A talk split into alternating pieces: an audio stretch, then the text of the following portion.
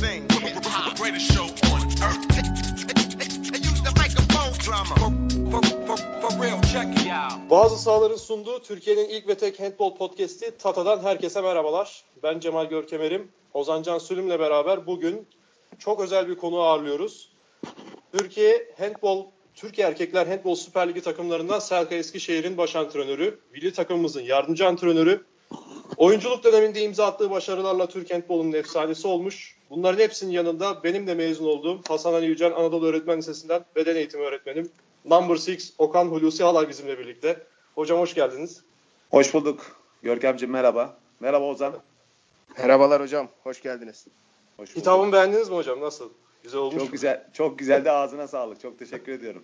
Number 6'i bizden sonra diyen oldu mu hocam size hiç? Vallahi hala söyleyenler var. Yani öyle bir Handball e, camiasından mı okuldan mı hani? yok. Handball camiasında daha evvelden de Number 6 diye böyle bir e, lakap şeklinde demeyelim ama işte Number 6 herkesin ve ağzına yer yapmıştır da öyle söyleyenler var hala. Ee, hocam öncelikle davetimizi kabul ettiğiniz için çok teşekkür ediyoruz Ozan'la beraber. Ben de teşekkür ederim. Ee, çok güzel bir programlara imza atıyorsunuz. Handball adına gerçekten çok önemli bir program. E, ben de e, sizlere çok teşekkür ederim Handball adına. Rica ederiz hocam. Estağfurullah ne demek. Biz de elimizden gelince konuşmaya çalışıyoruz. Yani Ozan'ın da ben spikerlik yaptığını falan yani Ozan'ın handball spikerliği yaptığını sonradan da öğrenince kendisi de sağ olsun kabul etti mesajımı. Oradan öte de bakalım gidiyoruz işte. Ben de elimden geldiğince uğraşıyorum bir şeyler şey yapıp.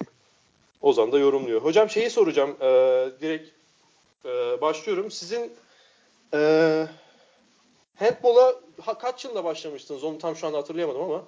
Handball'e 87-88 yılında lisede beden eğitimi öğretmenim şu anda daha evvelden o da e, gerçekten handball camiasında e, önemli bir isim olan altyapılarda yetiştirdiği oyuncularla gündemde olan Süreyya Işıldak vasıtasıyla ben de başlamıştım.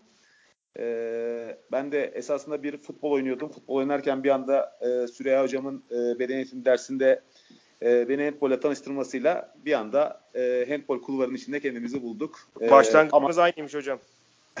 öyle miymiş o zaman? Aynen. Ya iyi ki de bulmuşum esasında çok da mutluyum. Ee, çok güzel arkadaşlıklar edindim. Çok güzel ile ilgili e, gerçekten yani kendi şahsım adına, ailem adına gerçekten çok önemli e, yerlerde bulundum. E, bence handball gerçekten benim adıma çok önemli bir spor. Çok sevdiğim bir spor. E, handball'ü de herkese yani tavsiye ediyorum. Yani özellikle bizim branşımız yani daha doğrusu ülkemize en uygun branşlardan birisi olarak nitelendirebiliriz. Ee, hocam futbol oynadığınızı söylemiştiniz. Lisedeyken de ben hatırlıyorum. Ben o süper orta sahaydım. Bir pas atardım var ya üf üf falan dediğinizi de hatırlıyorum. Bunların hani havasını attığınızı. Ama hani hakikaten de oynadığınızı da gördüm yani ben şeyde.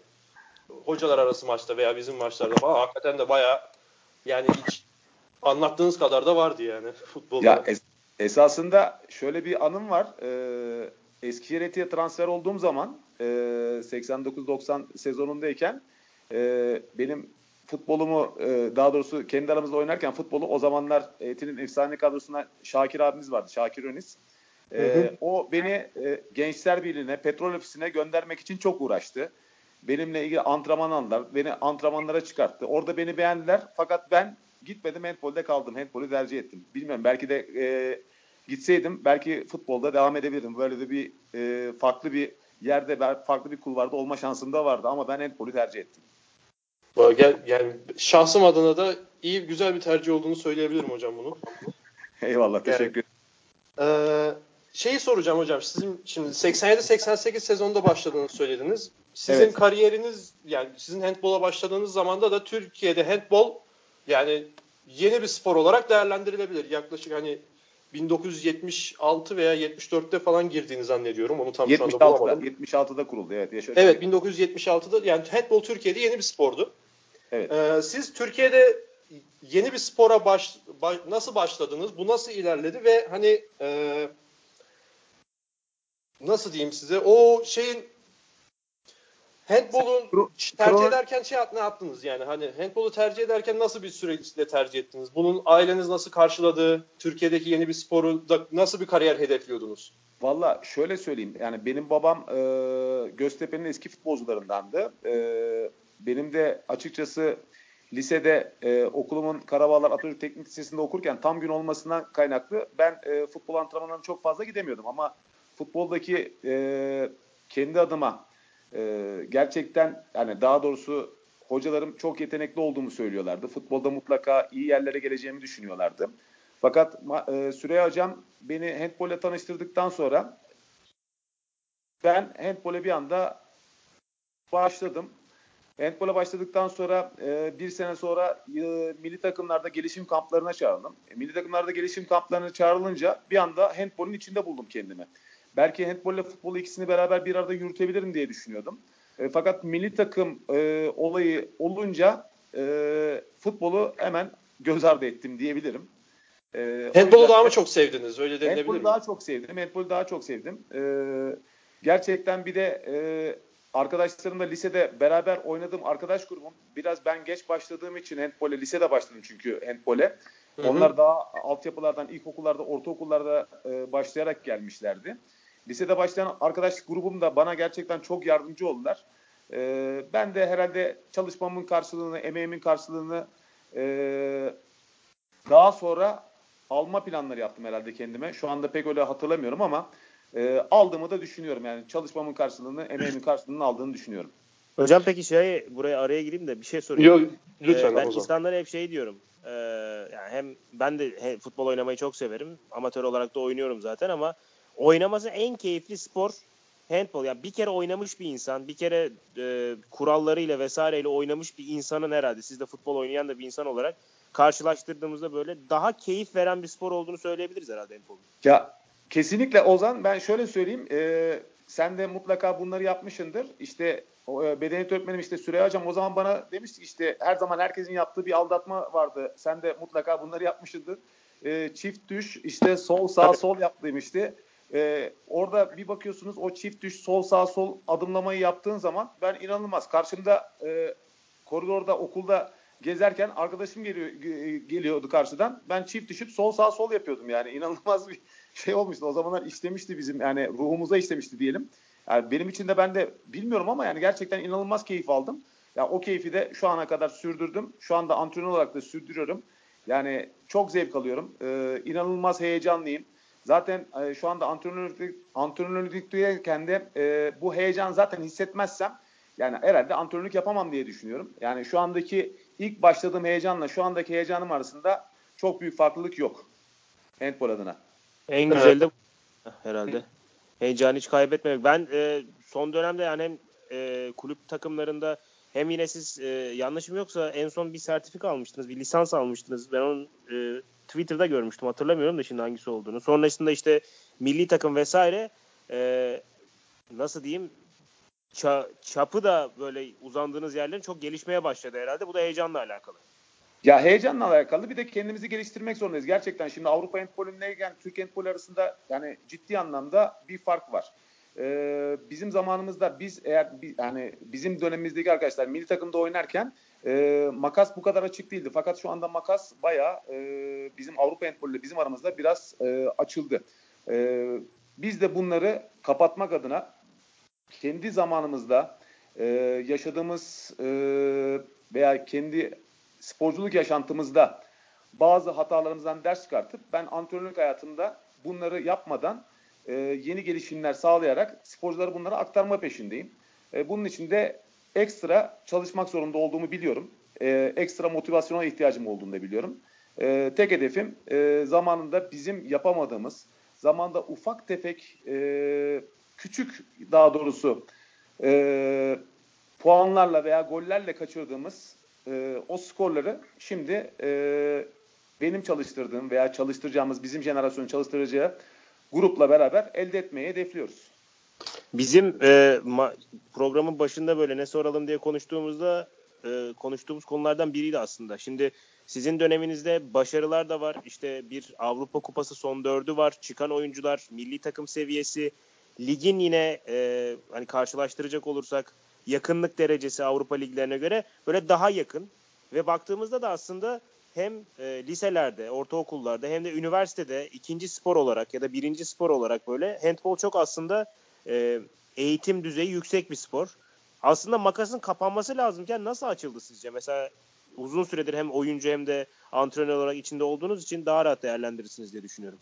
Yani bence makasın açılmasındaki en büyük etken e, bizim jenerasyon değildi. Yani eskiden bizi yetiştiren antrenörlerimizin e, biraz e, artık pes etmesi mi diyeyim artık ismini tam olarak nitelendiremiyorum ama ya da e, gereken değerlerin verilmemesi diyebilirim. Yani gereken değerlerin verilmemesi de diyebilirim. Çünkü gerçekten o insanların bize karşı e, yetiştirilirken verdiği özveri kesinlikle hiç kimse küçümseyemez, küçümsememeli de. E, ve o öğretmen arkadaşlarımızın, daha doğrusu o zamanki bedeniyet öğretmenlerin, bize veren hocalarımızın şu andaki yeni jenerasyonda bence o heyecanı çok fazla hissetmemesinden kaynaklı olduğunu düşünüyorum. Dünya değişiyor. E, gerçekten çok ciddi anlamda e, ekonomik sorunlar da ön plana çıkıyor. E, ailelerin bakış açısı birazcık daha farklılaşıyor. Eğitim e, sorunları ön plana çıkıyor. E, gerçekten bunlar çok önemli bir faktör olarak ben eğitimi de bu, bu şeyin içinde dahil etmek zorundayım. Ciddi anlamda e, çocuğun işte eğitimi, işte ailelerin bakış açısı, eğitimle beraber sporun gidemeyeceğini düşünüyorlar. Ama eğitimle beraber spor gidebiliyor. Ben kendi şahsım adına e, örnek söyleyeyim. Zamanındayken e, ben makine mühendisliğini kazandım ama ben makine mühendisliğine gitmedim. Beden eğitim bölümüne girdim. Rahmetli Yaşar Hocam geldi beden eğitim bölümüne e, beni dedik beden eğitim bölümüne girersin dedi. Babam benimle 6 ay konuşmamıştı mesela makine mühendisliğine gitmedim diye. Yani yani babanız da eski sporcu bir de yani. Eski sporcuydu. Yani kesinlikle yani babam benimle 6 ay konuşmamıştı. İzmir'e deplasmana gittiğimiz zaman e, Yaşar Hocam'la beraber Günal Hocam, işte Günal Hocam yardımcı antrenörümüz o zaman Günal Ensari. Günal Hocam'la beraber İzmir deplasmana gittiğimizde Günal Hocam aramızı tekrar yaptı. Babamla o zaman barışmıştık e, baktığınız zaman. Ama şu andaki jenerasyondayken gerçekten eğitim olarak, eğitim kalitesi olarak gerçekten çok büyük sıkıntılar var. Bunu e, söylemekten gerçekten esasında imtina ediyorum ama söylemek zorundayım. Yani ciddi anlamda sıkıntı var. Ee, bizim zamanımızdayken yani biz derslerimize, eğitimimize çok önem verirken aynı zamanda sporu da beraber götürüyorduk. Ama maalesef şu andaki sistem eğitimle beraber sporu bir şekilde yürütemiyor.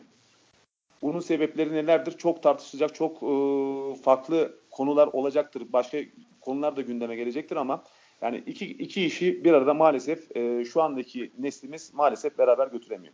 Ya şimdi sizin bahsettiğiniz dönem e, 80'ler civarı değil mi? Evet, evet. E, ben işte 2006-2008 arasında aynı kararı vermek zorunda kalmıştım. İşte ÖSS mi, devam mı? E, ikisi birden olmayacağına göre sınava hazırlanayım diyerek öyle bir yol ayrımına gelmiştim. Hani 20 sene var arada ama hiçbir şey değişmemiş mesela. Evet, evet maalesef, maalesef. Hocam ben de örnek vereyim. Siz de hatırlarsanız ben de yarım sene oynamıştım takımda. Hani antrenmanlara evet. giriyordum. evet, evet. Yani o anneciğim sağ olsun okulu bırakmazsan, pardon handbolu bırakmazsan şöyle olur böyle olur diye bana da öyle zorla bıraktırmıştı yani. Benim hikayem daha bir minor kalıyor sizinkine göre ama yani aynı dertten ben de muzdaripim yani onu da söyleyebilirim. Fikir aynı sonuçta yani hani uzunluk ya da ne bileyim şey değil hani ne kadardır yaptın değil sonuçta fikir bu bunu bundan aslında kurtulmak gerekiyor biraz da. Ya kesinlikle bundan kurtulmak gerekiyor. Ben her zaman söylüyorum yani şu andaki neslin bir şekildeyken yani her şeye vakit ayırabilecek kapasitesi var. Fakat e, maalesef yani şu andaki nesil e, maalesef hiçbir şeyden vazgeçmiyor. Yani bir yerlerden fedakarlık etmesi gerektiğini bilmesine rağmen fedakarlık etmediği için bence bu sonuçlar çıkıyor. Bir yerlerden fedakarlık etmesi gerekiyor. Ben kendim sporcuyken ya da bizim jenerasyonda sporcuyken gerekiyorsa yani ne bileyim yani gezebiliyorduk, eğlenebiliyorduk, dersimize çalışıyorduk, aynı zamanda spor yapabiliyorduk. Ama şimdiki nesil buradayken bir takım fedakarlıklar yapmıyor. Ee, mesela hem ben gezerim diyor, hem eğlenirim diyor, hem diyor sporumu yaparım diyor ama diyor dersime çalışmam diyor. Onlar daha onlara şey geliyor, daha tatlı geliyor diyeyim. Yani bilmiyorum ama öyle düşünüyorum ben yani şu anda. Şu anda öğretmen olduğum için de yani e, çevremdeki e, öğrencileri gördüğüm zaman gerçekten e, bunlarla başa çıkmak için çok fazla konuşmama rağmen, e, çok telkinde bulunmama rağmen maalesef sonuç almakta çok zorluk çekiyoruz. Ee, hocam benim şey sorum olacaktı. Ee, şimdi Türkiye'nin kulüp bazında hatta yani milli takımlar da katacak olursak Türkiye'nin e, uluslararası anlamdaki en büyük başarısı 1990-91 sezonu yanlış bilmiyorsam evet. E, Şampiyonlar Ligi'nde yarı final. Yarı Eskişehir, final evet. E, Eskişehir Etibisküvi takımı e, Barcelona'ya mağlup oluyor 1991-91 sezonu Şampiyonlar Ligi Ama var finalde. bundan başka Çankaya Belediyesi'nin var. Çeyrek final var. Aski'de var çeyrek final. Şampiyonlar Ligi'nde mi? Yok Şampiyonlar Ligi'nde değil de e, EAF Kupası veya Challenge Cup'ta e, var, çeyrek final var, yarı final var. Beşiktaş'ın var, yanlış hatırlamıyorsam yarı final veya çeyrek final olması lazım.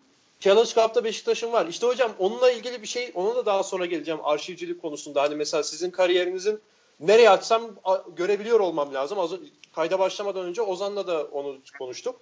Yani hiçbir yerde de bulamıyorum doğru düzgün. Mesela şimdi sizden öğreniyorum hangi yıllarda hangi şeyde oynadığınızı.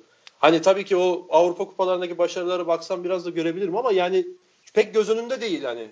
Ya Ondan maalesef dolayı da şey yapamıyorum. O, o, onun özünü de dileyim ben şimdi. handboldeki en büyük sıkıntımız maalesef datamızın çok yeterli olmaması. Yani dataları bir şekilde tutamıyoruz. Esasında çok ciddi e, bizim zamanımızda oynarken ciddi bir başarılar elde ettiğimiz turnuvalar, maçlar oldu. E, mesela yani İsviçre maçımız var mesela bir İsviçre maçımız var. E, 2000'li yılların herhalde başı olsa gerek tam e, 2000 2001 mi 99 hatırlamıyorum ama Avrupa Şampiyonası'na gelen bir golle Avrupa Şampiyonası'nı kaçırdık. Bir gol. Hangi yani, turnuvaydı hocam? Milli takımlar seviyesinde Avrupa Şampiyonası gitme maçını bir golle kaçırdık. İsviçre evet. takımına karşı. Playoff maçında İsviçre takımına karşı bir evet. golle kaçırdık. Yılı soracaktım. Yılı. Ya 2000 2000'li yılların başı yani 99 olur, 2000 olur, 2001 olur hatırlamıyorum tam olarak ama o civar olması lazım. Ee, şeyi döneceğim ben. Ee, Eskişehir'e döneceğim. Eskişehir'in yarı final yaptığı sezona. Ee, evet. Hocam o sezona bakıyorum. Yani şimdi 1976 dediniz federasyonun kuruluşu. Yani federasyonun kuruluşu efendim? 15 yıl sonra. Evet. Yani Türkiye'de handbolun başlangıcının 15. yılında ve hani e, getiren getirmesinde ön ayak olan insanlardan birisi de o Eskişehir takımının koçu Yaşar Sevim. Doğru mu söyledim? Doğrudur. Ee, yani çeyrek finalde bir Alman takımını mağlup ediyorsunuz mesela. Grosswaldstadt'ı evet. Yani evet yani ki Almanya'da görüp de getirdi mesela Yaşar Hoca benim bildiğim kadarıyla. Ya zaten Yaşar Hocam Almanya'da Köln Spor Akademisi'nde e, bununla ilgili e, Köln Spor Akademisi'ni bitirdikten sonra Yaşar Hocam bununla ilgili handball üzerine getiriyor. Handball'u da Türkiye'ye getiren kişi, ilk federasyon başkanı, handball'u ilk tanıştıran kişi. E, tabii handball takımının o zamanlar handball ile ilgili çok fazla olmadığı için futbol takımlarından, atletizm takımlarından, basketbol takımlarından e, insanları handball ile tanıştırıyor ve onların handbolcu olmasını sağlıyor. Yani bizim e, direkt handbole başlayan e, o zamanki büyüklerimiz, abilerimiz çok az. Yani direkt handbol oynayarak başlayan e, kişiler çok az. Mesela bizim o zamanki dönemdeyken e, mesela Turan abi vardı. Eti'deyken Turan abimiz. Turan abimiz atletizmle uğraşıyormuş. Orta ön kurucumuzdu mesela baktığınız zaman. O Hı-hı. zamanlar çok e, değerli oyuncular vardı. İşte ne bileyim e, Zeki abi işte basketbol oynuyordu. Zeki Pehlivan basketbol oynuyordu. Basketboldan dönüyor. Yani benim jenerasyonuma yakın olanları söylüyorum. Öbür abilerimi söylemeye zaten tam olarak bilmiyorum ama onlar da büyük ihtimalle futboldan işte basketboldan. Mesela şu anda Beşiktaş'ta oynayan İlker abimiz var. İlker abimiz şey Beşiktaş'ın antrenörü pardon. İlker abimiz var. Beşiktaş'ta oynamış. Milli takımda beraber çalışmış İlker Şentürk. O da mesela İTÜ'nün basketbol takımında oynarken handbole dönüyor. Evet.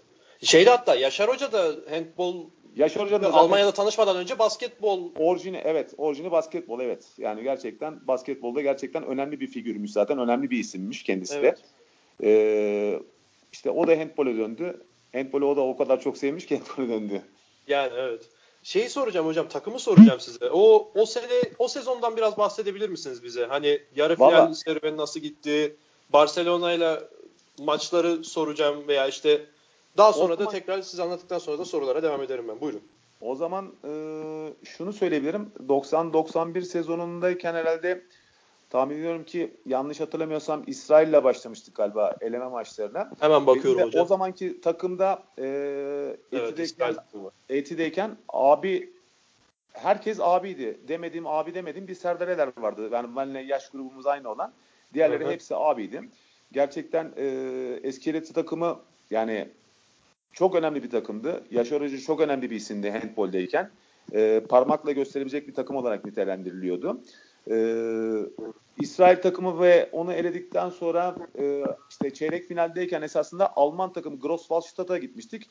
Yaşar Hocam, e, rahmetli Yaşar Hocam nur içinde yazsın. Grosswaldstadt maçında e, kendisi rahatsızlığı dolayısıyla, kalp rahatsızlığı dolayısıyla galiba e, bir ameliyat geçirmişti. Almanya'daki maçta yanımızda olmamıştı. Almanya'daki yanımızda maçta olmamıştı ve Almanya'daki o maçtayken e, Günal Ensari hocamla maça çıkmıştık ve oradaki maçtan sonra orada 7 sayıyla yenilmiştik. Önemli bir şeylerden bir tanesi. Bu da yani bence e, tarihte çok önemli yer tutan notlardan bir tanesi benim için. 7 sayıyla yenilmiştik. 7 sayıyla yenildiğimiz için biz çok sevinmiştik. Herkes orada bize Alman takımı Grosswaldstadt'a işte Almanya'da bir takıma 7 sayıyla yenildik de bunlar ne yapıyorlar diye bizim için yani neden seviniyorlar diye kendi kendilerine herhalde düşünüyorlardı. Hatta e, Günol Hocam demişti ki biz oradayken turu geçecek skoru alacağız.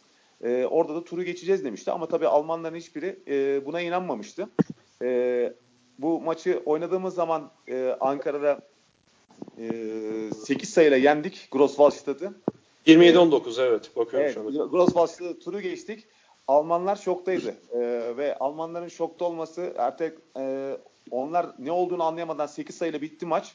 Çok şaşırdılar. Biz de en azından orada e, sevincimizin orada 7 sayıyla yenildim yani 7 sayıyla yenilmemize rağmen sevincimizin karşılığını almış olduk. E, Bu herhalde hocam bu arada araya giriyorum kusura bakmayın şey e, geçen gördüm acayip farklı bitti Şampiyonlar Ligi'ndeki son 8 maçları.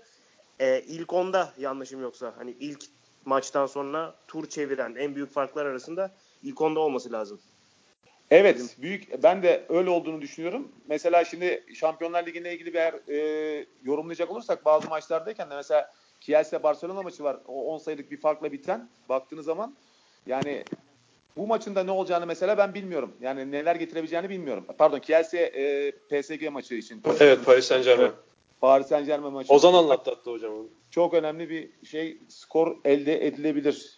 Belli Kesinlikle yani zaten tur bitmedi ama ben hiç böyle bir şey de beklemiyordum. Yani Hiç kimse beklemiyordu. Yani hiç kimse beklemiyordu. Yani iki tane Belaruslu oyuncu yani Kielce'de yani inanılmaz birisi 22 yaşında birisi 23 yaşında Piyot ve sol oyun kurucu inanılmaz e, bir performans gösterdi ve yani Kielce'nin yani kaleci şeyi saymıyorum Çupara'yı saymıyorum ama e, inanılmaz bir skor elde ettiler yani. çok çok iyiydi. Hocam ben- Barcelona eşleşmesini sor. Ha, o zaman sen bir şey soracaksın. eşleşmesine gelince tabii ki Barcelona Ha. eşleşmesi bizim için yani e, o zaman Barcelona efsane bir kadro. Yani e, Portner'ların e, e, ve sağ Undargarin'in oynadığı ön kurda Undargarin'de o zaman İspanya e, kralının kızıyla evlenecekti herhalde. Bizim maçtan önce mi maçtan sonra mı öyle bir şey de vardı.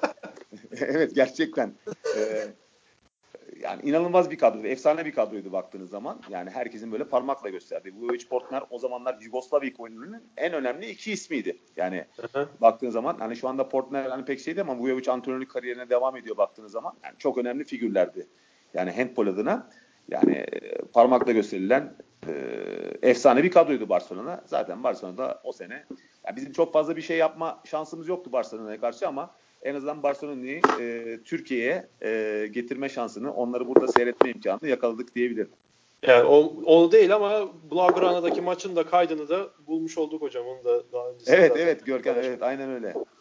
De, e, peki hocam ufak bir sorum daha olacak o sezonla ilgili. Eğer oldu da finale çıkmış olsaydı siz Barcelona karşısında şansınızın çok zor olduğunu söylüyorsunuz. Hani bir mucize diye değerlendireyim onu sizin söylemenizin üstüne.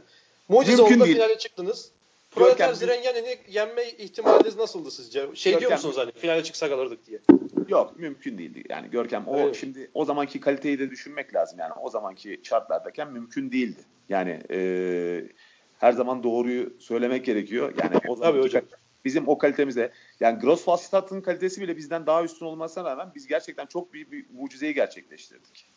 Yani Evet. Yani oyuncu kalitesi bizden çok daha üstün olmasına rağmen ama biz mucizeyi gerçekleştirdik. O zamanlar handboldeyken biliyorsunuz ki yani e, daha az kişiyle oynuyor. 12 kişilik sahaya çıkıyorsunuz. Baktığınız zaman şu anda 16 kişiyle çıkıyor. 12 kişi oynuyor. Hı hı. Yani belki şu andaki hız belki o zaman yoktu. Hani ne bileyim işte sa- santra yapmak için topun işte kaleden gelmesini bekliyorsunuz. Şimdi hızlı santra var. E, ama yine de ona rağmen e, gerçekten yani Alman takımları, işte o zamanki İspanyol takımları e, handbolun efsaneleriydi. Öyle bir söyleyebiliriz. Ee, Ozan senin sormak istediğin bir şey var mı o sezon veya Eskişehir'le ilgili? Ya şunu aslında sorayım. Hani 15. yılda böyle büyük bir olay. Yani baktığımızda bir daha yanına bile yaklaşılamayan bir şey aslında. Şu anda mesela e, bir takımımızın Köln'e gitmesi, Lanxess Arena'ya gitmesi hayal gibi bir şey şu şartlarda. Ozan bir Ee, de sözünü kesebilir miyim? Pardon. Bir de o zaman yani yabancı oyuncu yok öyle de söyleyeyim. Biz Türk oyuncularla geldik oraya. Bir de öyle düşün. Sınır var mıydı hocam o zaman? Yok. Yani yabancı Neydi yani oyuncu, sınır veya? yabancı oyuncu o zaman hatırlamıyorum ama bir iki tane yabancı vardı bazı takımlardayken ama yani Türk oyuncular vardı yani. Türk oyuncularla oynanıyordu. Öyle söyleyeyim size. İşte yani e, hakikaten düşündüğümüzde böyle çok çok acayip bir şey. Çok inanılmaz bir başarı ve e, o başarıya mesela e, sebeplerden bir tanesi büyük ihtimalle işte o dönemde e, herhalde siz söyleyin onu sponsor var. Çok ciddi bir e, kafa karışıklığı yok. Biraz daha kafa rahat. Handball yeni gelmiş. E, biraz daha insanların hoşuna gidiyor yavaştan. Ama e, mesela ne yapılabilirdi? Paralel evreni düşünelim. O başarıyı alıp e, ne bileyim bir İspanya, bir Almanya gibi handball sever bir ülke nasıl yaratabilirdik ve ne olmadı sizce? Yani e, o zamanın şartlarını şu anda yani tam olarak hatırlamıyorum ama şunu söyleyebilirim. Yani rekabet ettiğimiz takım sayısı o zamanlar biraz daha fazlaydı. Hatta yani Eti grubu o zamanlar gerçekten e, reklamlarıyla e, ciddi anlamda t- yani TV'lerde yer alan bir şeydi. İşte meşhur Eti Eti Eti diye reklam vardı. Sizler belki bilmiyorum duymuş musunuz, hatırlar mısınız bilmiyorum gördünüz mü?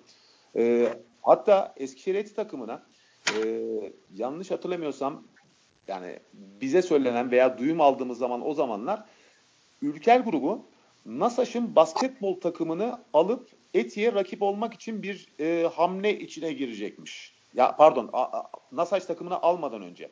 Öyle bir şey varmış. Fakat 93 yılında Eskişehir Eti kulübü kapatınca Ülker grubu da NASAŞ takımını alıp basketbola yatırım yapıyor. Ve Ülker grubu öyle çıkıyor piyasaya. Normalde handbola girecekti diyorsunuz. Yani. Handbole girecekmiş. Öyle bir duyum almıştık. Eti Ülker rekabetinin ülkede handbolü daha büyük bir seviyeye getirebileceğini ben düşünüyordum. Yani eğer öyle bir şey olsaydı. Hı hı. Yani şu anda nasıl söyleyeyim size eskiden mesela dediğim gibi Eczacıbaşı e, basketbolda nasıl bir örnekse, önemli bir örnekse Eczacıbaşı. E, evet. Voleybolda da aynı şekildeyken bir Eczacıbaşı örneği vardı. Onlara rakip olacak şeyler vardı. İşte Ülker grubu çıktı. Ne bileyim eskiden basketbolda bir Paşa Bahçe vardı hatırladığım kadarıyla yani evet. bildiğim kadarıyla. Yani bunlar Roma bu rekabet e, e, bu evet bu eti ülker rekabeti olsaydı handball çok daha farklı yerlere gelebilirdi diye düşünüyorum. Peki şeye katılıyor musunuz bu rekabetten bahsetmişken? Şimdi işte hep söylenen bir şey var ya Beşiktaş var, diğer büyükler niye yok ya da diğer takımlar niye gelmiyor? Bu işe yarar mı sizce? Kesinlikle katılıyorum. Kesinlikle katılıyorum. Şimdi basketbolda e, Fenerbahçe'nin yaptığı yatırımlara e, en başta voleybolda yaptığı yatırımla Galatasaray'la Beşiktaş e, karşılık verdikten sonra basketbolun ve voleybolun çehresinin değiştiğini düşünüyorum. Bilmiyorum katılır mısınız? Hem bayanlarda hem erkeklerde. Öyle. Evet. Yani, yani bu, bu Türkiye'de voleybolu da Şampiyonlar Ligi, kadın voleybolunda Şampiyonlar Ligi kupalarını ard arda almaya Fenerbahçe'nin final oynamasıyla başladı mesela. Yani o bir, hani Evet evet öyle oldu ama ben mesela basketboldayken mesela Galatasaray belki bu sene hani e, gerekli yatırım yapamadı belki hani bir mali e, sıkıntılardan dolayı ama yani ciddi anlamda yani Fenerbahçe Galatasaray rekabeti, Fenerbahçe Beşiktaş, Galatasaray Beşiktaş rekabetleri bunlar gerçekten yani sporun her dalında yani körükleyici bir unsur olarak nitelendiriyorum ben. Hatta hocam bu dediğinize ek, şeye de ekleyeyim bir soru e, sorusu olanlara için Twitter'da şey yapmıştık işte duyurumuzu yapmıştık. Onun altında Burak Başoğlu'nun sorusu var. Handbola, handbola Türkiye'de ilginin görece az olmasında ülkedeki köklü camiaların handbol takımı olmamasının neden etkili olduğunu düşünüyorsunuz ve gelecek yıllarda bu camiaların handbola dair bir açılım bekliyor musunuz? Bekliyorsanız ve beklemiyorsanız sebepleri neler diye sormuş Burak Başoğlu. Hani ya, onun da bir cevabı olarak da değerlendirebiliriz bu açıklamaları. Kesinlikle yani. değerlendirebilir. Yani handbolun e, büyük kulüpler tarafından desteklenmesi gerektiğini düşünüyorum ben de yani. E, daha doğrusu şöyle söyleyeyim yani mesela şu anda Antalya Spor var e, ligde yani Handball Süper Ligi'nde Göztepe var. Bunlar da handball için önemli isimler, önemli markalar. Daha evvelden Trabzonspor markası vardı. Maalesef şu anda yok. Gençler Birliği vardı bir sene, iki sene e, Türkiye Handball Süper Ligi'nde. Ya bunlar önemli bir e, hem taraftar grubu olan hem de handbolde yani söz sahibi olabilecek takımlar. Yani ne kadar çok eğer futbol kulüplerinin desteklediği, futbol kulüplerinin olduğu yerlerdeyken branşlar açılırsa handbolun ben e, ivmesinin daha yükseleceği inancındayım. Bir de ben so- şeye de sormak istiyorum. Ozan'ın sorduğu soru e, hani o yıllardan bu yıllara neler değişti? Neden bunun ötesine getiremedik? Minvalinde bir soru sormuştu değil mi Ozan? Doğru doğru, doğru, doğru. Şey yaptım, açıkladım. E, mesela şöyle bir örnek vereyim. Şu anda handbolun bir numaralı ülkesi denildiğinde pek tartışılmayacak. Fransa mesela e, o da, siz 90-91'de Eskişehir için yarı final oynadığına kadar bir son dörtte takımı yok. İlk Evet. yani son dörtteki takımları 92-93. Sizden iki sene sonra. Venice Handball. Doğru okudum galiba isminde. Hani Fransa mesela ne yaptı biz neleri yapmadık? Ya Fransa'nın şu anda akademi olarak genellikle galiba e, Fransa'da spor akademisi olarak 4 veya 6 bölgesi var. Bu Fransa'da çok ciddi bir e, spor akademisi adı altında 4 veya 6 tane e, bölümü var. Ve bunları ciddi anlamda e, paylaşmışlar. Yani ilkokul, e, sa- ilkokul demeyeyim pardon yanlış söyledim. Anaokulundan 4, 4 yaşından itibaren sporcu eğitimine önem veriyorlar. Sporcu 4 yaşından itibaren. 4 yaşından itibaren. 4 yaşından beri eğitime önem verdikten sonra sporcu eğitimi yapılıyorlar. Daha doğrusu motorsal gelişimini sağlıyorlar. Özellikle Hı hı. çocukların. Ondan sonra akademilere başladıktan sonra çocukların hangi branşa yöneleceğine kadar çalışmalar yapıyorlar. Bu çalışmaların ürününü şu anda almış durumdalar ve alıyorlar. Her branşta alıyorlar. Yani bir, biz de tabii ki bununla ilgili herhangi bir branşta zaten neredeyse yok. Başarılı olduğumuz voleybolda bile bu kadar kapsamlı çalışma olduğunu söyleyemeyiz. Bilmiyorum doğru mu söylüyorum ama biz de tabii ki bu konuda eksik kaldığımızı da nitelendiriyorsunuz buradan da. Kesinlikle, kesinlikle. Bu arada Ee, hocam galiba evet. bu e, 2002 5. Avrupa Handball Şampiyonası İsveç'te düzenlenen e, orada elenmişsiniz. Evet. 2002 mi? 2001'de demek ki elenmişiz. 2001 maçında Aynen. elenmişiz. Aynen. Evet. 2002'de turnuva olduğuna herhalde 2000 Evet, 2001'dir. Hatta- Evet. Doğru. Yani Hocam bu arşivlere ulaşamadığımızdan şey yapamıyorum da hani sizin büyük turnuvaya katılmışlığınız var mı milli takımda Avrupa Şampiyonası veya Dünya Şampiyonası? yani şu anda Avrupa Şampiyonası'na, Dünya Şampiyonası'na maalesef Oyunculuğunuzda? e, Türkiye olarak hiçbir şekilde gidemedik. Yok Anladım. Fakat e, gidemedik. İşte dediğim gibi hep böyle bir golle elendik. Mesela e, bir golle elendiğimiz maçlar var ama milli takımlar seviyesinde özellikle biz yani İsveç'in ve Hırvatistan'ın e, Rusya'nın çok önemli yerleri olduğu zamanlar e, maalesef playoff maçlarında e, bunlarla eşleştik. Yani bu takımlarla eşleştik. O playoff maçlarında belki biraz daha dişimize göre bir rakip olabilseydi bunları geçebilirdik.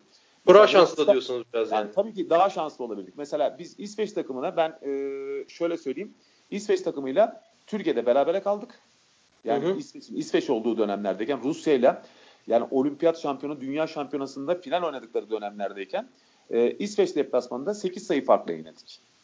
E, Rusya'ya yani e, deplasmanda 5 sayı farkla yenildik. Yani bunlar da esasında bizim handbolümüzün e, o zamanki bir göstergesi olarak nitelendirebiliriz. Yani nerelerde olduğumuzun göstergesi olarak nitelendirebiliriz.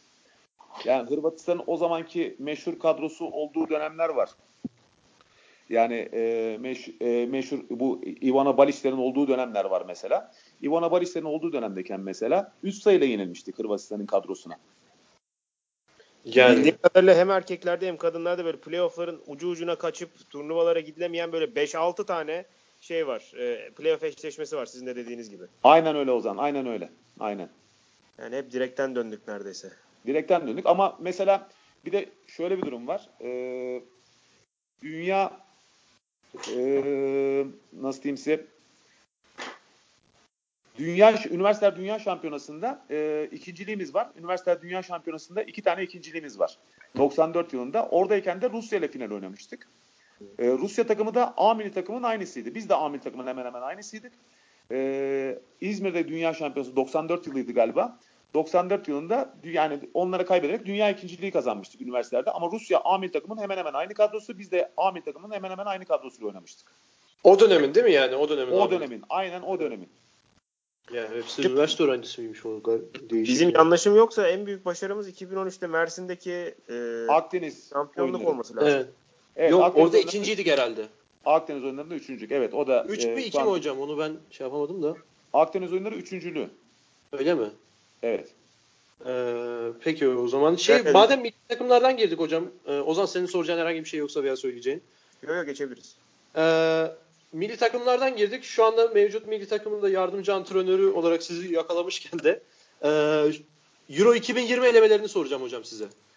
Ee, şu anda bilmiyorum ben hani çok handbolu çok yakından Ozan kadar da yakından takip etmedim şimdiye kadar. Yeni yeni takip ediyorum. Fena bir durumda değiliz gibi duruyor. Yani, Yani- rakiplerinde Ma- Makedonya ve İzlanda olduğunu düşünecek olursak e, çıkma şansımız hala var. Gerçi sıradaki iki maç onlar da. Siz neler düşünüyorsunuz? Onu soracağım size. Yani şu andaki sıralama puan durumuna baktığın zaman Makedonya, İzlanda 5'er puanda. Biz 4 puandayız. Yunanistan 2 Hı hı. puanda. Ee, şu anda bizim için çok önemli 12 Haziran'da oynayacağımız bir Makedonya maçı var. Yani bizim olmazsa olmazımız o maç. Ee, 12 Haziran'da eğer Makedonya maçını aldığımız zaman hem puan sıralamasında öne geçeceğiz hem de e, ikinci olamasak bile en iyi üçüncüler sıralaması için en iyi üçüncülerden de e, toplam 4 takım 8 grup yani 8 grubun 4 tanesi en iyi üçüncülerden çıkma şansını yakalayacak. Bizim için çok önemli bir avantaj olacak Makedonya'yı içeride yendiğimiz zaman ve büyük bir avantaj elde, elde edeceğiz. Şimdi öbür gruplara baktığımız zaman en iyi üçüncülerdeyken de kendimize yer edinme şansımız var. Şu anda en iyi üçüncüler sıralamasında galiba ikinci sıradayız. İkinciyiz Belarus, hocam. Belarus'la aynı puandayız hatta. Evet, Belarus, Belarus İtalya, e, şey Türkiye var. 3 aynı puanda. Evet, öbür maçları düşündüğümüz zaman da bize gelirler mi, gelmezler mi, yetişirler mi, yetişmezler mi bilemiyorum ama çok sürpriz sonuçlar da alındı tabii şimdi baktığınız zaman. Mesela bir Montenegro takımı e, yani iki ay önce dünya şampiyonu olan Danimarka takımını yendi. Yani Evet. yani büyük bir sürprizdi.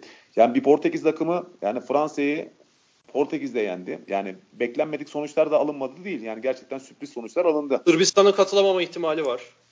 Yani, e, yani Sırbistan tehlikeli. işte yani bizim şansımızın olduğunu düşünüyorum ama tabii ki bu 12 Haziran'daki maç Makedonya maçına bağlı. Makedonya maçı Hocam sıkıntı orada herhalde şey oldu ya. Bizde Makedonya hani bir yandan Yunanistan'a yenilip sonra gidip İzlanda'dan toplam 3 puan alması benim bayağı şaşırttı. Yani ikisinin birden olması çok karıştırdı bizim grubu. Makedonya en azından e, hani İzlanda'ya deplasmanda yenilip içeride yenmiş olsaydı daha mantıklı skorlar olacaktı benim için. Yani esas esasında sana katılıyorum bu konuyla ilgili. Ee, bizim için de çok büyük bir sürpriz oldu. Yani biz de böyle bir şey beklemiyorduk.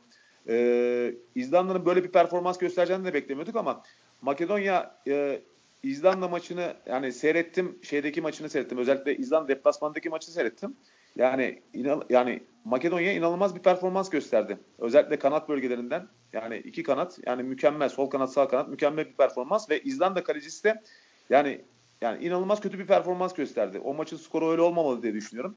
Aa, Ma- Makedonya'daki maç zaten hani Makedonya yani e, sağ ve seyirci avantajını gerçekten hani kullanabilen bir ekip. Yani Balkan ülkelerinde Balkan hani ülkelerinin böyle bir e, seyircisinin ateşli olduğunu yani herhalde Vardar maçlarından da büyük ihtimalle Şampiyonlar Ligi maçında Ozan Sinan anlattığı için Tabii, görüyorsunuz mutlaka. Yani gerçekten çok ateşli bir taraftarları var baktığınız zaman. Yani oradaki maç ama İzlanda'daki maç gerçekten çok büyük bir sürprizdi.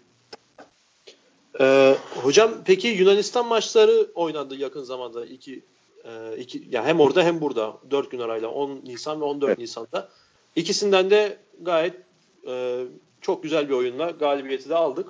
İlk maçta salon sıkıntısı vardı. Bir de ben benim şahsi görüşüm biraz hakem de yani standardı tutturamadı diye düşünüyorum. Ee, ikinci maçta da gayet güzel bir oyunla 3 farkla kazandık ve Yunanistan'ı da arkaya attık. O maçlar hakkında neler söyleyeceksiniz?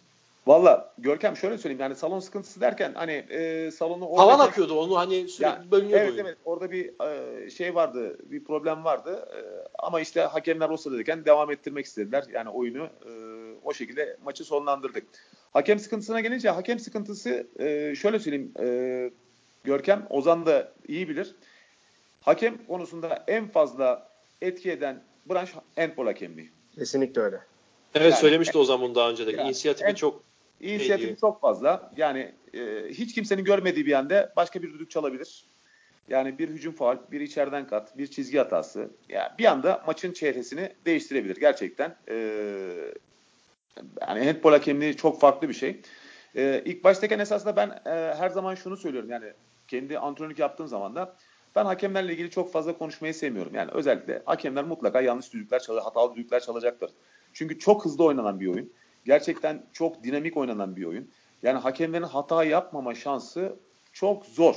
Yani mutlaka hata yapacaklardır.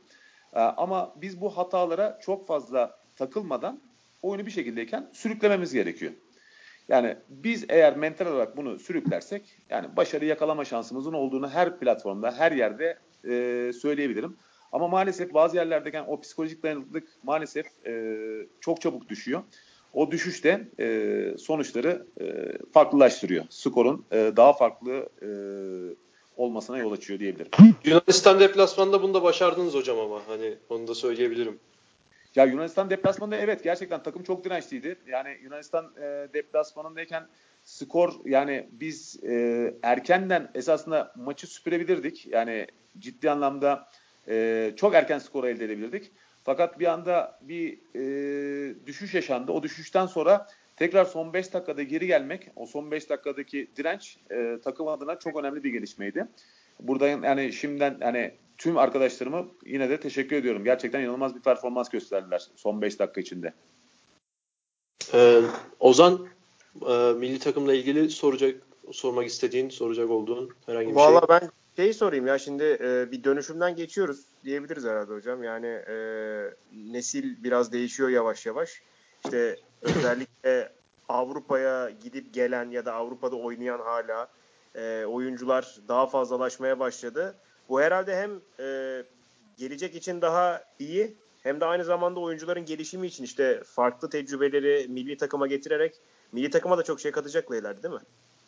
Ya tabii ki esasında e, gerçekten esasında en büyük e, sıkıntılardan bir tanesi benim gözlemlediğim kadarıyla yani bizdeyken de Avrupa seviyesinde oynayabilecek e, oyuncular var. Yani ne kadar mesela bizim ligimize gelen oyuncular gelip e, İspanya liginde oynayabilenleri görüyorum ben. Yani mesela kariyerlerine bakıyorum. İşte Fransa liginde oynamışlar. Ama bizim oyuncular arkadaşlarımız mesela Avrupa'yı bu konuda tercih etmiyorlar. Neden tercih etmediklerini bilmiyorum. Yani şu anda yani bazılarıyla konuştuğum zaman yani e, birazcık dil problemi gerçekten herhalde e, önümüze önemli bir kriter olarak çıkıyor diye düşünüyorum. E, maalesef dil bilgisi yani yabancı dil bizim önümüze çok önemli evet. bir kriter olarak çıkıyor. E, onu gözlemledim arkadaşlarımızda ama bizim mesela yani yurt dışında oynayabilecek e, gerçekten kapasitede oyuncularımız olduğunu ben kesinlikle düşünüyorum. Mesela Doruk şimdi gitti Kielse takımına, Şampiyonlar Ligi şampiyonu olan bir takıma gitti. Yani Can Nexed oynuyor. Mesela Kielse takımı mesela şu anda e, Polonya takımı neden böyle gençlere yatırım yaptığını bilmiyorum. Galiba Ozan belki görmüşsündür. Herhalde Fransız milli takımı sol kanadı 21 yaşındaki Dahni aldılar galiba. Kielce'de. Evet evet hocam onu ben de gördüm. Evet, Paris Saint-Germain'in 2021'den itibaren galiba. 2021'den itibaren yani ciddi bir şekilde yani artık yani gençlere yatırım yapmaya yani Duşabev zaten gençlerle oynamayı seven bir adam. Ee, o yüzden hani bizim yani oyuncu arkadaşlarımız da yurt dışına gidip yani ben tercih yapabilirler düşün, diye düşünüyorum. Ya Almanya Bundesliga'da oynayamayabilirler, birinci de oynayamayabilirler ama ikinci de oynayabilirler. Yani kendilerine bir e, gerçekten hani dışarı dışarıki ortamın ne olduğunu görmek, oradaki handbolün e, de belki kendilerine bir kazanç sağlamayabilir ama yani maddi olarak belki kazanç sağlamayabilir, çok büyük kazanç sağlamayabilir ama e, handbol kalitelerini daha yükseltebilirler diye düşünüyorum ben bu sayede. Ya iyi aslında yani baktığımızda ben ne zaman değerlendirsem mesela işte e, bizden yurt dışına gidebilecek hem ilk dönemde eski dönemden hem de yakın dönemden çok fazla oyuncu var. Hani insan şeyle karşılaştırdığı zaman dışarıyla karşılaştırdığı zaman ya aslında hani o da oynayabilir. O da bunları yapıyor zaten. Neden burada değil dediğim çok fazla kişi var.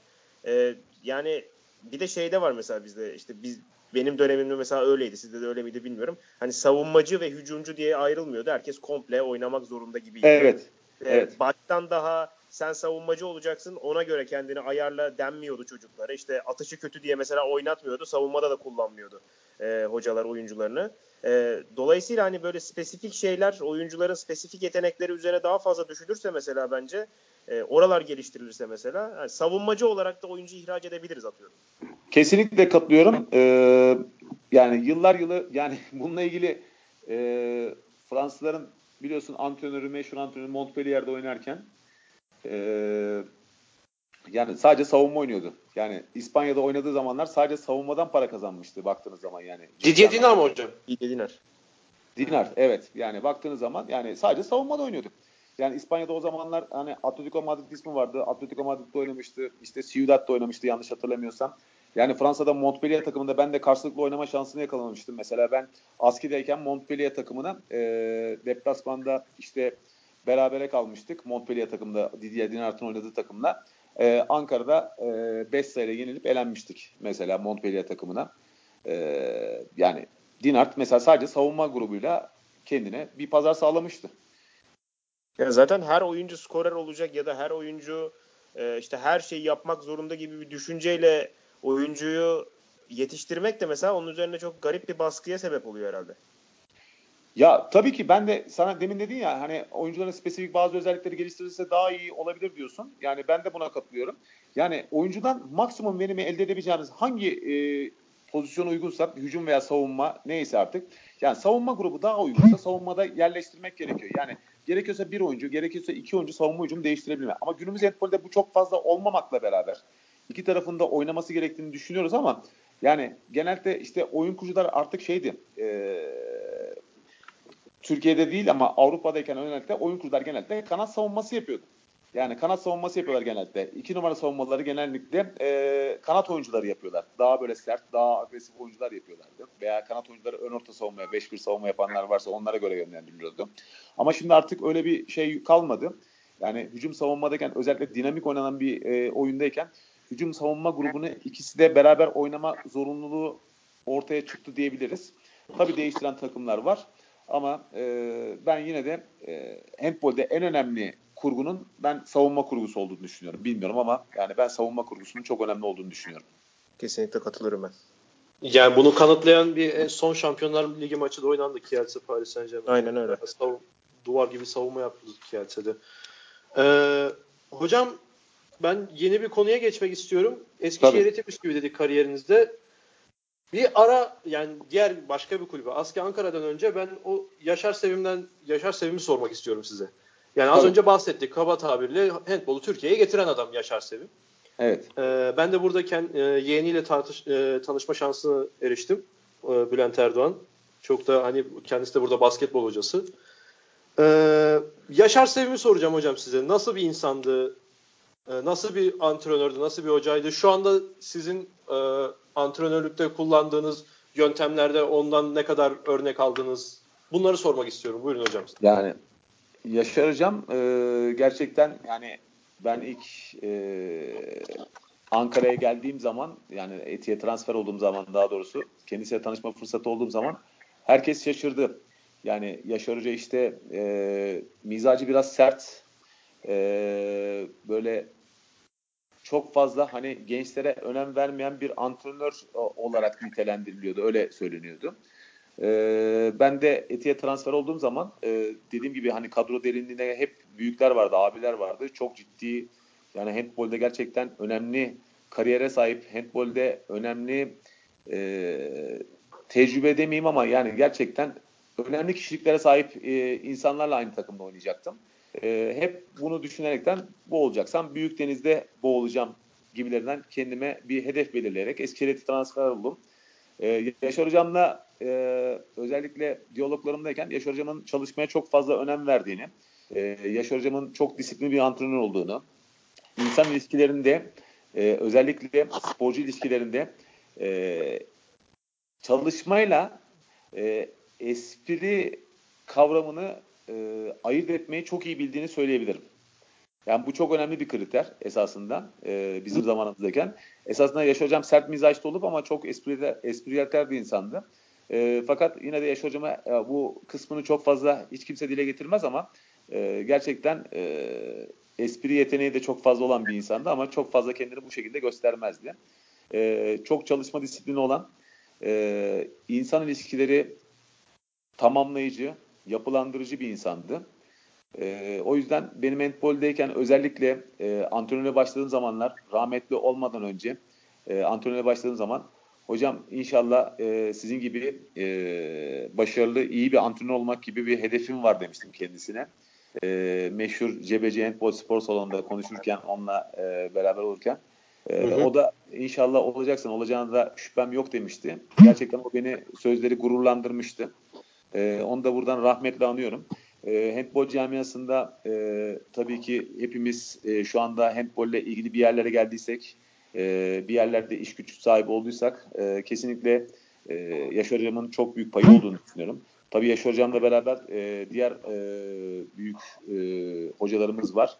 Ama Yaşar Hoca tabii handbolü getirdiği için onun biraz daha bir tık daha üstü olduğunu söyleyebiliriz.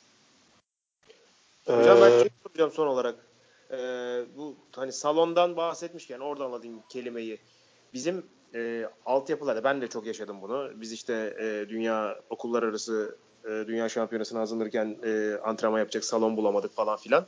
E, bizim bu sorunumuzun önce giderilmesi lazım değil mi? Yani onu katılıyor musunuz? Ya yüzde yüz katılıyorum. Yani maalesef yani yüzde yüz katılıyorum. Mesela şu anda bile yani Süper Lig'de maç yaparken e, yani salonlarımızın yani e, birçoğunun yani yeteri kadar donanımı olmadığını düşünüyorum. Yani maalesef o yani Süper Lig'de maç yaparken bile yani bunu e, söylüyorsak altyapılarda bunu söylememe herhalde e, yanlış olmaz herhalde. Altyapılardaki salon sıkıntısını herhalde söylemem herhalde yanlış olmaz diye düşünüyorum. E, şey yani bir tarafta Şampiyonlar Ligi takımımız Beşiktaş'ın kendi şehrinde maç yapamaması var. Diğer tarafta Kadınlar Ligi şampiyonumuzun işte salonu yetersiz olduğu için kupa düşürülmesi var. Birinci kupaya alınmaması falan. Bunların hakikaten çok büyük potansiyeli çok ufak şeylerle değerlendiremiyoruz ve ben hani kendi adıma dövünüyorum açıkçası. Siz daha beter hissediyorsunuzdur mutlaka. Daha içinde olan birisi ya, olarak. Ya tabii ki şimdi örnek söyleyeyim yani Beşiktaş kulübünün hani koskoca yani yani çok büyük yani 100 yıllık bir çınar e, takımının yani Beşiktaş kulübünün yani e, Kocaeli'ne maç yapmaya gitmesi gerçekten yani bizim ülkemizin yani çok büyük bir ayıbı olarak nitelendiriyorum ben. Yani e, ben iddia ediyorum Beşiktaş takımı eğer e, kendi saha ve seyircisinin olduğu bir ortamda basketbolda akaretlerde oynuyor herhalde yanlış hatırlamıyorsam.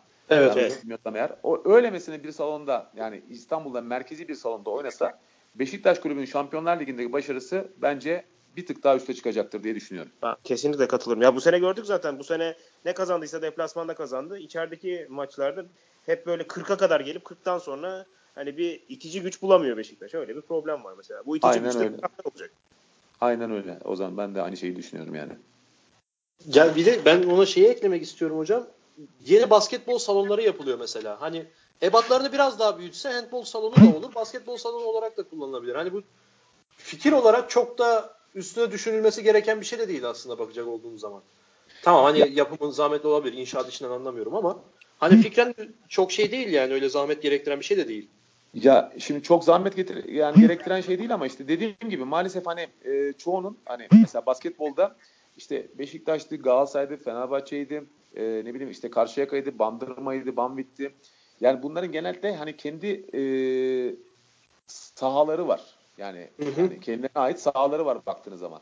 Ama mesela ne bileyim ki işte Af Afyon Belediyesi diyelim ki işte hani o zaman oranın gençlik sporun salonu neyse orada oynuyor. Yani o sahadaki orada oynuyor. Yani Afyon'da mesela diyelim ki bir handball takımına uygun bir saha var mıdır yok mudur bilmiyorum mesela şu anda. Yani ama önceden yapılırken tabii ki dediğin gibi ilk başta yapılırken salonlarımız inşa edilirken yani özellikle yani şu andaki en büyük ebata olan oynayan takı, e, şey branş biziz Hı hı. zaman. Bu branşlara Salon sporları içerisinde diyorsunuz, evet, değil mi? Salon sporları içerisinde. Bu branşa uygun bir şekilde yapılırsa yapıldıktan sonra yani oradaki spor kulüplerinin durumlarına göre yani değişkenlik gösterebilir. Yani Örneğin Barcelona gibi. Yani Aynen yani Barcelona gibi yani ne bileyim işte ne bileyim yani e, bütün branşlarda yapılabilir ya. Yani Beşiktaş Evet. kulübü yani e, akaretlerdeki salon mesela diyelim ki yapılıyor. Akaretlerdeki salon eğer yapıldıysa Beşiktaş'ın handball salonuna uygun bir şekilde ebatlar yapılmış olsaydı yani hafta sonu en azından maçlarını yani bir zeminle beraber yani zemin serildikten sonra orada oynama şansına sahip olabilirlerdi. Bilmiyorum Ozan yanlış mı düşünüyorum ama Ya doğru ki zaten yani baktığımızda bütün takımlarda ya dönüşümlü sahalar var.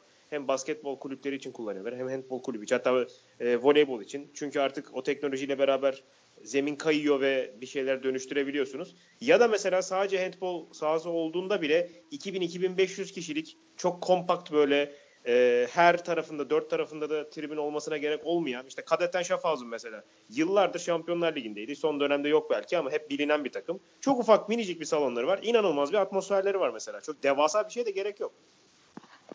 Yani evet zaten hani o baskıyı zaten hani özellikle ben her zaman söylüyorum Türkiye'deki seyirci baskısı yani bir futbol kültürü olduğu için yani e, Türkiye'de önemli bir futbol yani e, kültürü olduğu için e, seyirci baskısını gerçekten yabancı takımlar çok rahat bir şekilde hissettirilebilir. Yani Avrupa'daki seyirci e, profiliyle Türkiye'deki seyirci profili gerçekten çok farklı.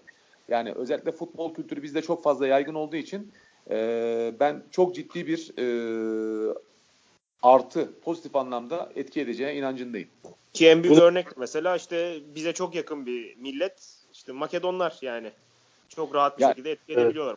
Yani en son şey maçını işte Pixeget maçındayken yani gerçekten cehennem gibi bir atmosfer yaşattılar. Yani bilmiyorum seyrettim mi Ozan bilmiyorum ama şey Evet hocam ben izledim onu tekrarını da. Hatta yani- yani, o taraftarı görmek için izledim özellikle. Ona üçlük seri başka türlü gelemezdi zaten. O sondaki Yani- ona üçlük seri başka türlü çıkmazdı. Yani ve sponsorunun çekilmesine ama Vardar takımının sponsoru çekildi herhalde. Önümüzdeki yıl Vardar takımında sponsoru herhalde e, çekilmiş galiba. Baştan Ya o- parayı götürüyor. Yani almayacak, bir daha koymayacak yerine. Evet, Rus bir öyle. başkandı değil mi o da? Evet, evet. Ya- Yani inanılmaz bir atmosfer gerçekten cehennem gibi bir atmosfer. Ve Pickzeket de yani PSG'yi yenmiş gerçekten yani şeydeyken özellikle grup maçlarında çok e, yüksek bir performans göstermişti baktığınız zaman yani. Kesinlikle. Evet. Bu sene en beğendiğim takımlardan biriydi yani. Oradan bu kadar farklı çıkmaları çok garip geldi bana da. Ben, ben- benim için de çok şaşırtıcı oldu diyebilirim yani. Ee, Peki, hocam Ben, ben bir Evet, soru lütfen. sorsam ben bir soru sorsam size peki bu seneki Final Four'da favoriniz kim desem? önce Ozan lütfen. Peki önce ben. Ya ben Paris Saint Germain'in e, Paris Saint Germain demiştim galiba ya. Evet evet. Sen Paris Saint Germain şampiyon olmazsa çok şaşırırım. Sürpriz olur. Ben Paris Saint evet Paris Saint Germain şampiyon olmasa çok şaşırırım demiştim. Daha da şaşıracağım herhalde. Final Four'a gidemeyecekler bence çünkü. Ee, ama yani eğer Final Four'a giderse de e, çok da şaşırmayacağım. Buradan çevirebilecek bence tek takım belki de Paris Saint Germain. Ama herhalde eğer onlar elenirse Barcelona. Hocam benim de yani net favorim Barcelona derim. Gönlümden geçen de Kielce. Yani Renkleri de güzel. Son maçtaki atmosferleri ve oynadıkları oyun da çok hoşuma gitti. Renklerin güzelliğini de Fenerbahçeliğime bağlıyorum tabii ki. hani, ben de e, ben de Kielse diyorum ama şey benim de favorim e, sezon sezon başından beri benim favorim de Barcelona'ydı açıkçası. E, bence bu sene Barcelona çok e, farklı bir motivasyonla farklı bir e, ne bileyim e, takım oyunuyla oynuyor diyelim. Yani Barcelona gerçekten yani benim için de hani Barcelona'nın yani şampiyonluğu benim için sürpriz olmaz diye düşünüyorum yani. Sene başında Barcelona olarak koymuştum hedefimi ama bilmiyorum tabii. Çünkü orası e, F4 birazcık daha farklı. Hocam şeyken son olarak da size şey de sormak istiyorum hazır sizi de yakalamışken. Bu Paris Saint Germain yıllardır para döküyor, saçıyor yani. Futbolda da aynı. bir sakın efendim futbolda, da aynı Futbolda evet. aynı. Bunu söylemekte bir sakınca da görmüyorum. Yani Ozan da aynı fikirde zaten. Evet evet. Buna rağmen şampiyonluğun gel- gelememiş olması, bu sene de Final Four'dan belki de uzak kalacak olmaları. Siz bunu neye bağlıyorsunuz? Hani şimdi çünkü soruyu şöyle şey yapacağım, genişleteceğim biraz. Futbolda e, hani Neymar alayım, Cavani alayım falan filan böyle hani yıldız transferi üzerine gidiyorlar ama handboldaki yaptıkları yıldız transferinin yanında şeyleri de mevkileri de dolduruyorlar. Mesela futbolda orta sahalara eksik kalabiliyor veya işte savunmaları. Ama hani handbolda böyle bir durum da yok. Ben buraya bir şer koyayım mı? Bir tane şer Efendim? koyacağım. Veya pivot pivotları yeterli değil. Öyle mi diyorsun? Bence pivot bölgesinde çok büyük sıkıntıları var. O zaman Yani- ben ağzımdan aldın yani. Ben de pivot bölgesinde eksikleri diyecektim. Takım mühendisliği konusundayken yani kadro mühendisliği ve takım mühendisliği konusunda ben birazcık eksik olduklarını düşünüyorum diyecektim yani. Ya şöyle Onu mesela, soracağım hocam. Devam edin lütfen. Burada şunu söyleyeyim hocam size vereyim pası. Şöyle mesela e, Abalo çok kötü bir günündeydi. E, altyapıdan çıkan Kunkut sakattı. Sağ kanada herhangi bir opsiyon bulamadılar mesela maç boyunca. Yani Abo, Abola zaten herhalde 4'te 0'la oynadı galiba. En kötü performansıydı herhalde. Yani, evet evet. Ben hiç öyle izlememiştim onu. Yani Abola inanılmaz kötüydü. Yani karşı taraf belki yani Çupara kaleci belki iyi top oynadı gibi gözüküyor ama yani bence esasında Kielce'nin şu avantajı oldu. Çupara herhalde toplam 12 veya 13 top çıkarttı. Bilmem bilemedim 15 top çıkarttı ama Kielce'nin bence hücum performansı çok yüksek olduğu için Evet. yani e, belki de bu fark sağlandı. %72 ile oynamışlar. Yani inanılmaz bir hücum performansıyla oynadılar. Yani mesela e, mesela Barcelona'nın Nant maçı içinde bir şey söyleyeyim mesela oradayken Barcelona'nın Nant maçındayken e, belki bu kadar büyük fark olmayabilirdi. Bir ara 10 sayıya falan çıktı fark e, galiba. Ama Nant'ın e, turnover'ı 14 tane turnover'la oynarsan Barcelona Evet. gibi takıma mümkün değil yani. Aynen öyle. Aynen Yani. öyle. Paris Saint Germain'i değerlendirecek olursanız hocam. Ya PSG'deyken ben açık söyleyeyim. PSG takımı yani mesela Sagosen yani bu maçta yok denecek gibiydi baktığın zaman. Yani e, Sagosen yani yani gerçekten yani Empol'de önemli bir isim baktığın zaman. Yani Sagosen'in hani e, hiçbir katkısının olmadığı ne bileyim Abola'nın e, ne bileyim yani bu kadar Karabatic. Karabatic yoktu. Yani yani Luka Karabatic de nereye kadar yani bir şey yapacaklar. Yani pilot belgesinde demin dediğim Ozan'la yani aynı fikirdeyim ben de. Nereye kadar giderler bilmiyorum ama ben daha spektaküler bir e, PSG'ye e, pilot oyuncusunun olması gerektiğini düşünüyorum. Mesela Kielsen'in pilotu yani e, Belaruslu Hı hı. şey yani gerçekten e, Artsem galiba. Karabek Arse, Artsem'di galiba. Belaruslu. Evet evet. Bakıyorum. Yani evet. Artsın. yani mesela baktığın zaman hani 23 yaşında galiba veya 22 yaşında yani bir 90'a yakın boyu var ama inanılmaz yani inanılmaz bir performans gösteriyor yani inanılmaz. Yani onu Siz oynar mıydınız hocam Paris Saint Germain Şey, pivot? Gelecek sene galiba şey geliyor. Kamil Sipjak geliyor şeydeki e, Barcelona'daki Paris Saint Germain'e.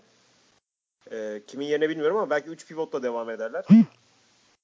Evet. Hocam siz oynar mıydınız Paris Saint Germain pivot rotasyonunda?